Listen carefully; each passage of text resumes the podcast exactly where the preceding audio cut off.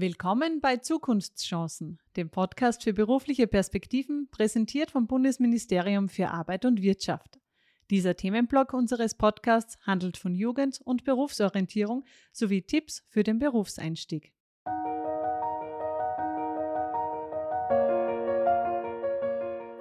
Mein heutiger Gast liebt es, andere zu inspirieren. Gisela Titelbach ist vierundfünfzig Jahre alt und Head of Sales bei ePunkt. Sie selbst ist immer in Bewegung und behauptet mit einer großen Portion Optimismus: Jede und jeder kann den Job finden, der wirklich glücklich macht. Mein Name ist Marina Herzmeier und ich führe heute durch dieses Gespräch. Hallo Gisela, danke, dass du uns zu dir eingeladen hast in den Charles Darwin Entdeckerraum, traue ich mich mal so zu behaupten, in Wien. Was steckt da dahinter? Ja, mal herzlichen Dank für die Einladung, freut mich sehr, da dabei zu sein. Ja. Äh, dahinter steckt ein Konzept, das wir als ePunkt überlegt haben. Wir sind ja hier in der Personalberatung und unser Thema ist ja, hier für einen Kunden den richtigen Kandidaten zu entdecken und vor allen Dingen für den Kandidaten den nächsten Schritt und den nächsten Karriereschritt zu entdecken. Das ist sozusagen, äh, und da gibt es mehrere Räumlichkeiten, wo wir uns eben Damen und Herren ausgesucht haben, die eben Entdeckerpersönlichkeiten sind, und da haben wir die Räume dann danach eingerichtet, äh, dass es so ein bisschen dem Stil dieser Entdeckerpersönlichkeit entspricht. Ja.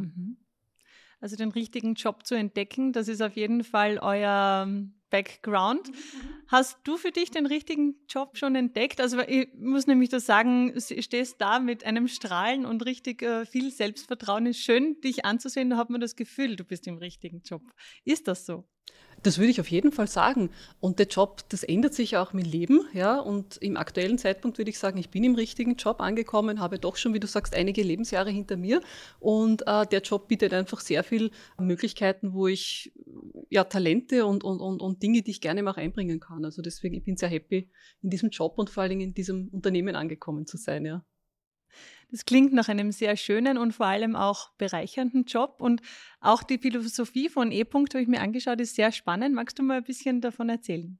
Sehr, sehr gerne. Also ePunkt ist ja ein privates Unternehmen, eigentümergeführtes Unternehmen, und unser Eigentümer Daniel Marban ist ein sehr visionärer Mensch, ja, und das spürt man auch. Wir sind ein Unternehmen, das, äh, wie soll ich sagen, mit sehr viel Vertrauen äh, ausgestattet ist. Das heißt, hier wird Vertrauen den Mitarbeitern gegenüber gegeben. Es gibt sehr viel Freiraum, den man dann auch nutzen kann. Es gibt auf der anderen Seite sehr viel Visionskraft. Also wir sind ja auch in den letzten Jahren sehr gewachsen, und das ist ja auch weiterhin das Ziel, uns weiter zu entwickeln, zu vergrößern. Ähm, es gibt einfach sehr viel Dynamik. Also in der Zeit, ich bin jetzt seit im Herbst, wenn es vier Jahre in diesem Unternehmen, und in dieser Zeit hat sich schon sehr viel wieder umgedreht. Ja? Und es wird sich auch weiterhin wieder viel verändern, und das ist auch dem geschuldet, dass sich ja auch unser Markt immer wieder verändert und wir ja auch für uns in Anspruch nehmen, wir möchten gerne Vorbild sein, wir sind ja doch der größte Player am Markt, und da haben wir natürlich auch die Verantwortung zu sagen, wie können wir besser werden, wo können wir neue Dinge ausprobieren. Das ist vielleicht so im Großen und Ganzen das, was wir tun, ja. Ausprobieren ist allgemein ein sehr spannendes Stichwort. Ich habe es ja eingangs gesagt, du behauptest doch mit voller Optimismus, jede und jeder kann den Job finden, der für sie oder ihn perfekt ist oder beziehungsweise der sie oder ihn glücklich macht. Ist das wirklich so? Das ist natürlich ein sehr hehres Ziel, ja, dass wir uns auf die Fahnen heften, wo wir unseren Kandidaten natürlich dabei helfen, äh, da den richtigen Weg zu finden, und gleichzeitig natürlich auch unseren Kunden, weil die natürlich dann auch mehr Erfolg im Unternehmen haben, wenn sie Menschen an Bord holen können, die dann dort ihren Platz finden. Ja. Und das setzt natürlich einerseits mal voraus, dass ich als Mensch weiß, was macht denn mich glücklich. Ja.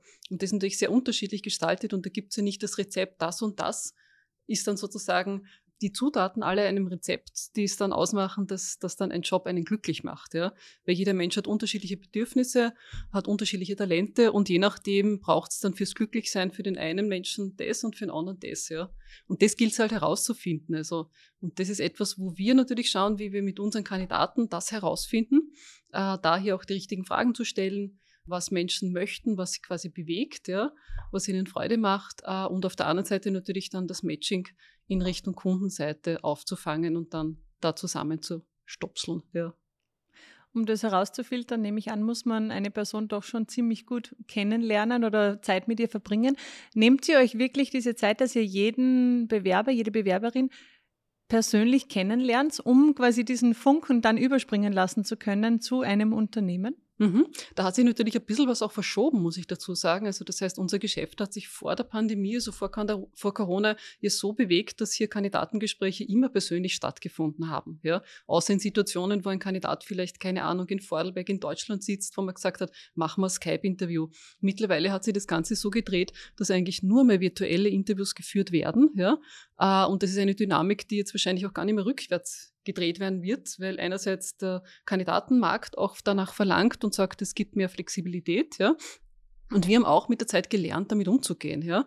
Also vor ein paar Jahren hätte man noch gesagt, nein, wir brauchen hier die persönlichen Gespräche, aber mittlerweile baut sich da auch eine Kompetenz auf, die man dann auch auf der virtuellen Ebene herausfinden kann.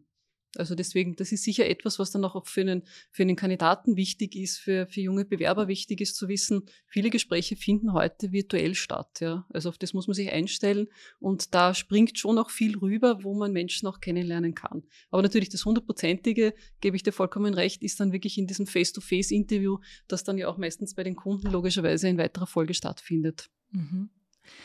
Wenn ich mich auf eine Stelle bewerben möchte oder sage, das wäre ein interessanter Job für mich, was sind denn so die grundlegenden Fragen oder grundlegenden Dinge, die für mich vorab klären sollte, bevor ich da willkürlich zehn, zwanzig Bewerbungen hinausschicke? Was sind so die essentiellen Fragen, die ich für mich vorher beantwortet haben sollte?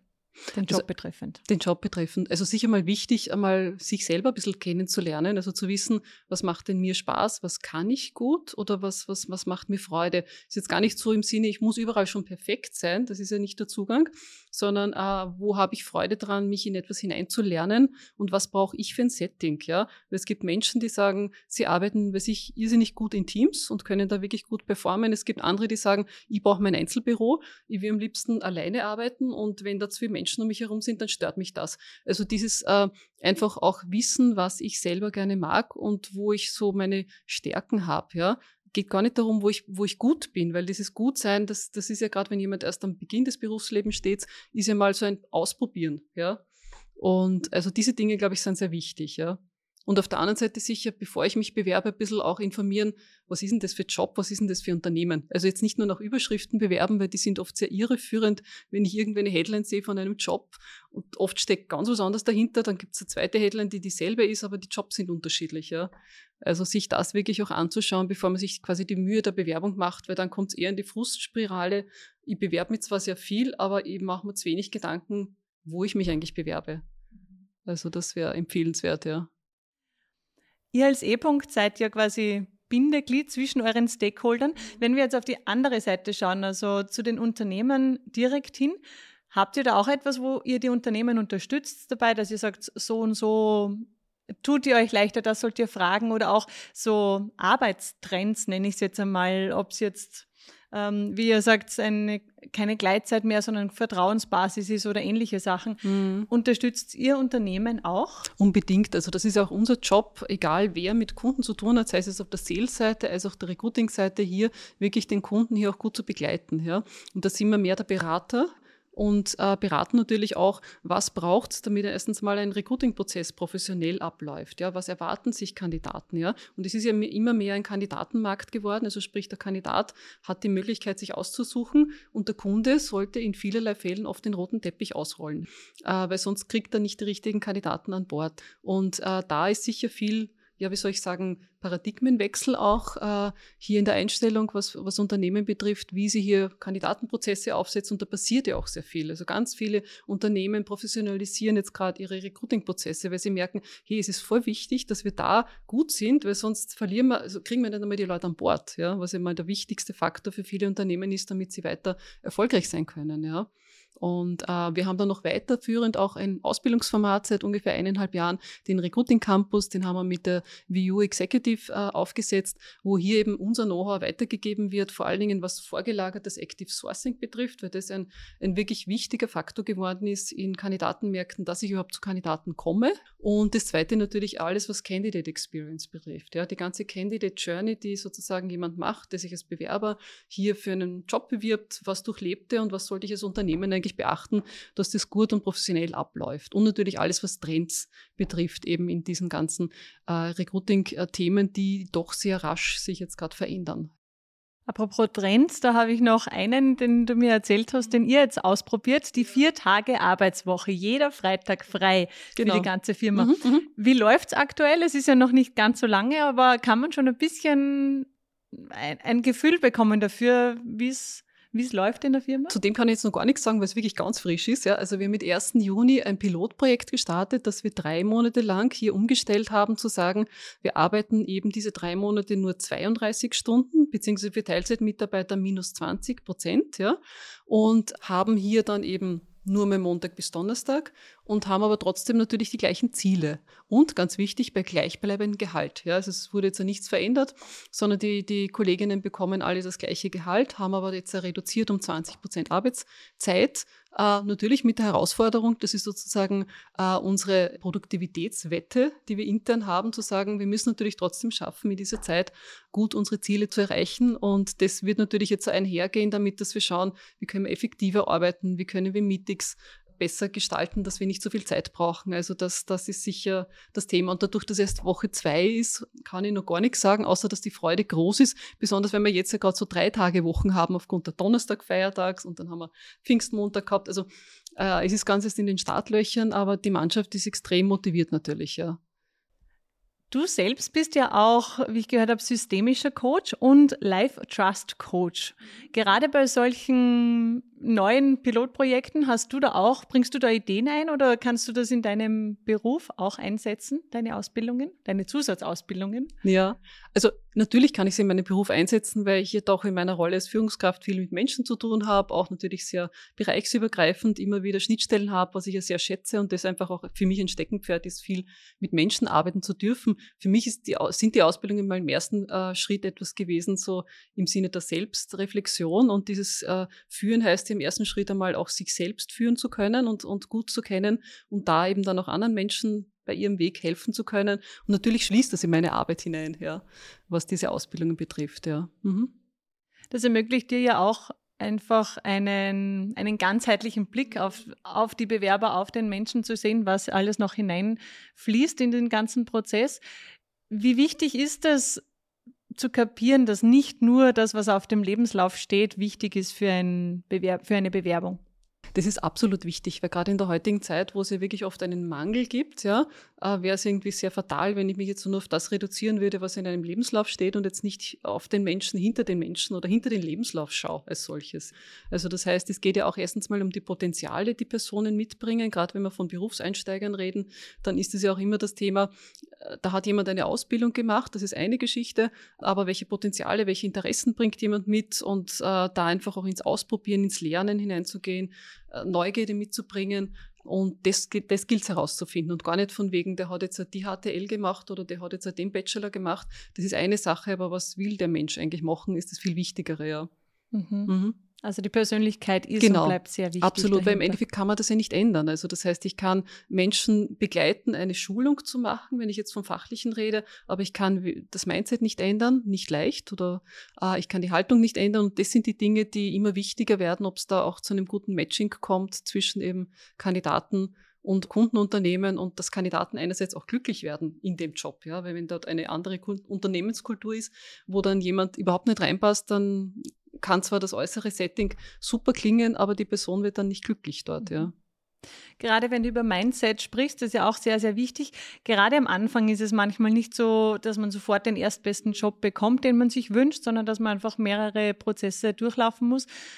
Aber du bist ja der Meinung, es gibt immer eine Lösung. Was rätst du jungen Menschen, die vielleicht ein bisschen hadern noch damit, dass es nicht gleich klappt und mehrere Prozesse durchmachen müssen, bis es wirklich für den einen Job dann irgendwann reicht? Das ist ja auch mental belastend, wenn man da nicht sofort reinkommt und nicht das bekommt, was man sich wünscht. Vielleicht auch zu Beginn nicht den, den Anspruch zu hoch stecken, dass es gleich der Perfect Match sein muss, sondern das wirklich auch als einen Lernweg zu sehen, ja, weil gerade wenn man zu Beginn steht, wenn ich an meinen Berufseinstieg denke, dann ist es einfach ein Ausprobieren gewesen und noch gar nicht wissen. Wenn ich jetzt zurückdenke, ich hätte nie gewusst, dass ich an dem Platz lande, wo ich jetzt bin. es wäre gar nicht in meinem Scope gewesen, weil ich habe es nicht einmal gekannt. Ja? Also das heißt, dieses wirklich sich einfach einlassen auf Dinge und dadurch auch sich selber kennenlernen zu können. Und wenn man dann Erfahrungen gesammelt hat, dann wird es ja auch immer leichter. Ja? Und ich denke mal, die jetzige Arbeitssituation soll es jungen Menschen eigentlich etwas leichter machen, weil hier einfach doch eine große Nachfrage im Arbeitsmarkt ist nach Berufseinsteigern, ja. Und ein wichtiger Faktor ist ja auch immer, wenn man mal den Fuß in der Türe hat, ist es ganz wichtig. Es gibt viele Jobs, die zwar existieren, aber nicht ausgeschrieben werden. Zum einen, warum ist das so und wie kommt man dann doch vielleicht dazu, zu so einem Job? Ich meine, das nicht ausgeschrieben ist ja oft die Situation, dass Unternehmen ja oft auch die Vorgabe haben, dass, es, dass sie es intern ausschreiben müssen. Also das heißt, gerade bei großen Konzernen, bevor die extern einen Job ausschreiben, müssen sie intern natürlich ausschreiben, dass sie hier eine Position frei haben, ob vielleicht intern irgendjemand sich verändern möchte. Ja? Und manche Positionen werden halt auch eher so nach dem Motto, wird einmal herumgefragt, kennt jemand jemanden? Und erst dann wird der Weg ins, ins externe Ausschreiben gegeben, ja. Also was ich da nur empfehlen kann, ist sicher mal dieses Initiativbewerben auch. Das heißt, wenn ich als junger Mensch sage, das und das Unternehmen interessiert mich, dass ich dort einfach auch mit Initiativbewerbungen mich bemerkbar mache. Ja. Dass ich auch natürlich bei Personalberatungen à la ePunkt, ja, aber auch natürlich Marktbegleitern dort auch irgendwie mit einem Lebenslauf äh, auflege. Das heißt, wenn die dann einen Job hineinbekommen, dass die mich dann auch berücksichtigen können, ja. Eins ist mir jetzt noch eingefallen, gerade in Lebensläufen, oft bekommt man dieses, diesen Satz, da ist eine Lücke im Lebenslauf. Zum einen, wie geht man natürlich damit um? Und ich finde es ja auch ganz spannend, ich würde es jetzt gar nicht Lücke nennen bei dir, aber du hast ja auch eine Auszeit genommen, ein Jahr oder ein halbes Jahr Sabbatical gemacht. Wie hast du diese Zeit für dich genutzt und wie kann man solche vermeintlichen Lücken, weil nichts macht man ja selten, trotzdem für sich nutzen? Also ich würde überhaupt einmal von diesem Terminus weggehen, weil ich sehe das überhaupt nicht als Lücke, weil wenn ich mir denke, jetzt, wenn ich das Berufsleben jetzt von zwanzig oder Mitte zwanzig an beginne und ich arbeite bis fünfundsechzig oder siebzig, dann sind das schon sehr viele Jahrzehnte, ja. Das heißt, da ist es total wichtig, dass ich dazwischen auch immer wieder mal Zeiten habe, wo ich mich auch aus dem rausklinke und jeder nächste Arbeitgeber profitiert davon. Ja? Also das heißt, Lücken würde ich jetzt nicht als etwas vermeintlich Negatives sehen, sondern das sind auch äh, Zeiten, wo sich jemand einmal wieder zurückzieht, sammelt, Themen beschäftigt. Bei mir war es natürlich auch Weiterentwicklung und auch einmal runterkommen, andere Perspektive bekommen. Ja? Dieses auch wieder auftanken, wenn man dann doch sehr intensiv im Berufsleben steht, zu sagen, so jetzt wieder mal ein halbes Jahr rausnehmen und sich Zeit nehmen für sich, für andere Dinge im Leben. Also es, es verfließt ja ineinander und es wäre irgendwie fatal zu sagen, der perfekte Arbeitsleben darf nur mit einem geschlossenen Lebenslauf. Das ist ein irrer Zugang. Also wäre nicht mein Modell und das wäre irgendwie schade, wenn man das Leben so betrachten würde. Ja. Mhm. Also es gilt einfach, sich gut zu präsentieren und einfach auch dazu zu stehen, wenn man, oder was heißt dazu zu stehen, das auch als positiv zu nutzen, wenn man solche Entwicklungsschritte und Entwicklungsphasen durchgemacht hat. Absolut. Und es ist ja dann immer eine, eine gewisse Entwicklungsphase. Und das können ja auch Dinge sein, sei es jetzt, dass man, keine Ahnung, hört man ja öfters, dass man, weiß ich, im Angehörigenumfeld jemanden zu pflegen hat oder dass es irgend, dass man einfach auch Zeit für eine Reise nehmen möchte. Das ist ja auch eine Erfahrung, die einen als Mensch wieder weiterbringt. Ja? Also das ist ja nicht negativ zu sehen, so nach dem Motto, da habe ich nichts Berufliches gemacht, ja. Würde ich ja nicht trennen, weil am Ende des Tages kommt es ja wieder dem nächsten Arbeitgeber zugute, wenn ein Mensch gereift ist, ja. Angenommen, man hat es dann geschafft zum Bewerbungsgespräch, ob jetzt online oder in Natura, sei dahingestellt. Was sind denn so die Eigenschaften, die gerne gesehen sind? Was tue ich jetzt zum Beispiel auch, wenn ich nervös bin, aufgeregt bin, vielleicht noch nicht so ein großes Selbstvertrauen habe, weil ich vielleicht noch nicht zehn Jahre Erfahrung mitbringe. Wie präsentiert man sich am besten? Es kommt natürlich jetzt darauf an, auf welchen Job man sich bewirbt, aber ich denke mal einerseits, wenn man eine gewisse Neugierde mitbringt, also das heißt, auch wenn ich jetzt vielleicht zurückgezogen bin und ich war als junger Mensch auch sehr schüchtern und zurückgezogen, ja, also das heißt, es ist nicht etwas, was einem da so quasi angeboren ist, also bei mir war es auf keinen Fall so, das entwickelt sich dann mit der Zeit, ja, und diese Neugierde und Interesse, äh, wenn ich mich jetzt für etwas bewerbe, das ist ja schon mal ein erster Schritt, Fragen stellen, sich vorab schon was zu überlegen, gerade wenn ich ein, ein ein Remote-Interview führe, dann kann ich mir wirklich auch den Fragenkatalog, ich kann mir den da hinlegen, rein theoretisch, und kann auch da schon in, den, in dem Gespräch ja auch punkten durch mein Interesse als solches, ja. Und auch, dass ich mir vorher schon überlege, was, was ist mir denn wichtig, ja. Und äh, was, was zeichnet mich denn aus? Wenn ich da noch ein bisschen schwimme als junger Mensch, auch ein bisschen im, im Freundesumfeld fragen, wie sehen die mich denn? Wie werde ich denn wahrgenommen als solches, ja. Und es muss nicht jeder die sprühende kommunikative Persönlichkeit sein. Also das ist ja nicht das einzige Ziel für Jobs, ja. Allgemein ist es in Unternehmen, das ist auch ein wichtiger Punkt zu wissen, nicht nur die sprühenden Vorprescher sind wichtig, es ist ja jede Position in einem Unternehmen wichtig. Also gerade wenn man sagt, man ist vielleicht ein bisschen ruhiger, ein bisschen zurückgezogen, das, das kann ich ja definitiv auch als, als Vorteil nutzen, oder? Absolut. Also wenn ich so an, an auch bei uns im Unternehmen so an Workshop-Situationen denke, wo aus verschiedenen Abteilungen Kollegen und Kolleginnen dabei sind, da gibt es auch zurückgezogenere Persönlichkeit. Und die haben dann aber auch einen super Blick auf Dinge, haben oft einen sehr analytischen Zugang. Also das heißt, es muss ja nicht äh, diese Art der Persönlichkeit überall, überall sein. Und ich brauche dieses Diverse, ja, oft, ja, weil ja, das ganze Leben spielt sich, also die Menschheit ist ja auch sehr divers, ja. Das heißt, ich, ich brauche für jeden Job eine unterschiedliche Persönlichkeit und es gibt nicht die eine Persönlichkeit, die dann überall sein muss oder so, ja. Mhm. Ein ganz wichtiger Punkt einfach, um diese Diversität zu sehen.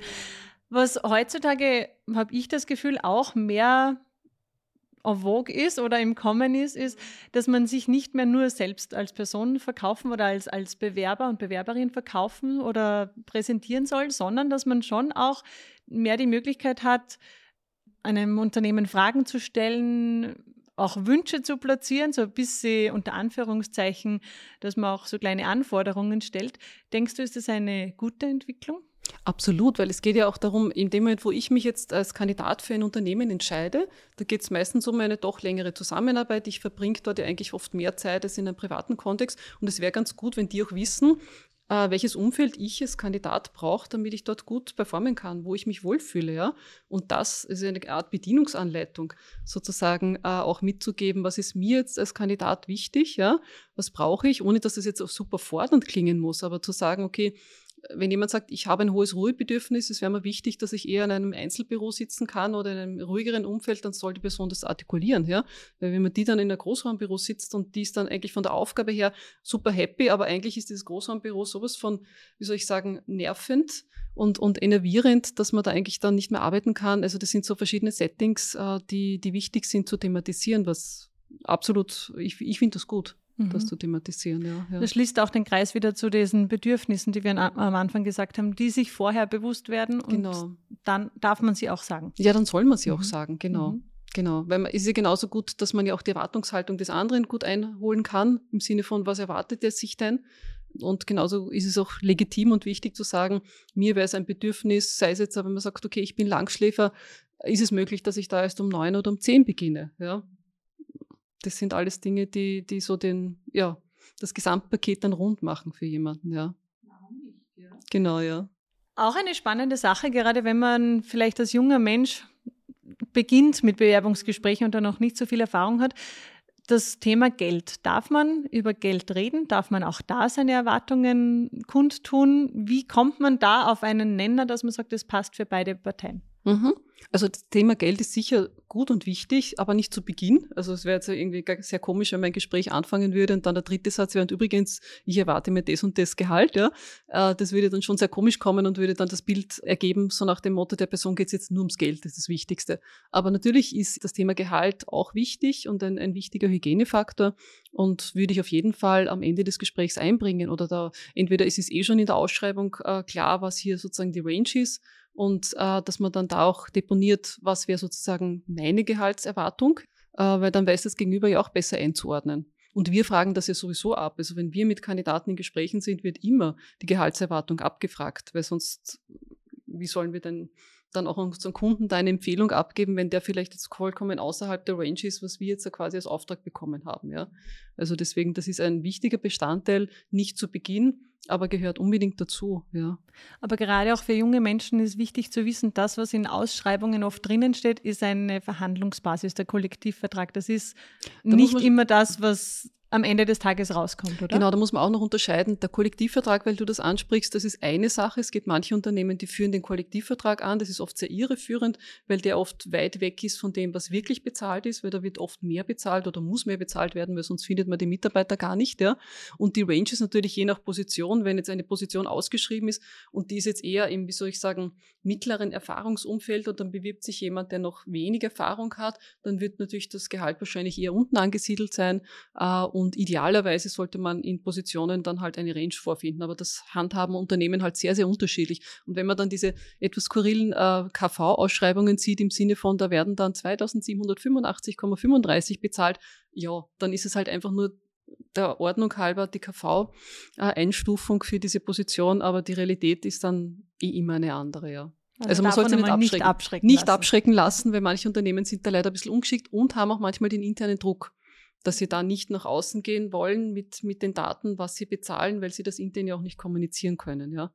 Weil Gehälter sind ja trotzdem noch immer Daten, die eben vertraulich sind, und damit haben dann Unternehmen keine interne Transparenzmöglichkeit, was den Gehaltsdaten betrifft, ja. Also mutig sein ist auf jeden Fall etwas, was man jungen Menschen mitgeben kann. Welche Bewerbungstipps würdest du jetzt grob zusammengefasst die drei wichtigsten für junge Menschen noch mitgeben? Die drei wichtigsten Bewerbungstipps für junge Menschen. Also ich glaube, das Wichtigste ist sicher mal zu wissen, was ist sozusagen das Thema oder die Themen, die mir Freude bereiten. Ja? Dinge auch ausprobieren. Uh, wenn ich in einem Gespräch bin, auch zuhören. Also dieses, dieses nicht nur in der Sendermentalität zu sein, von wegen, das ist oft das Thema in der Aufregung, sondern wirklich auch, was erzählt mir denn der andere? Fühle ich mich da wohl? Passt das überhaupt für mich? Ja, aber sich wirklich auch auf einlassen können, auf, auf Situationen und einfach ausprobieren. Weil ich denke mal, gerade junge Leute, wie soll man wissen, was einem denn wirklich gefällt, wenn man das noch gar nicht selber erlebt hat, ja?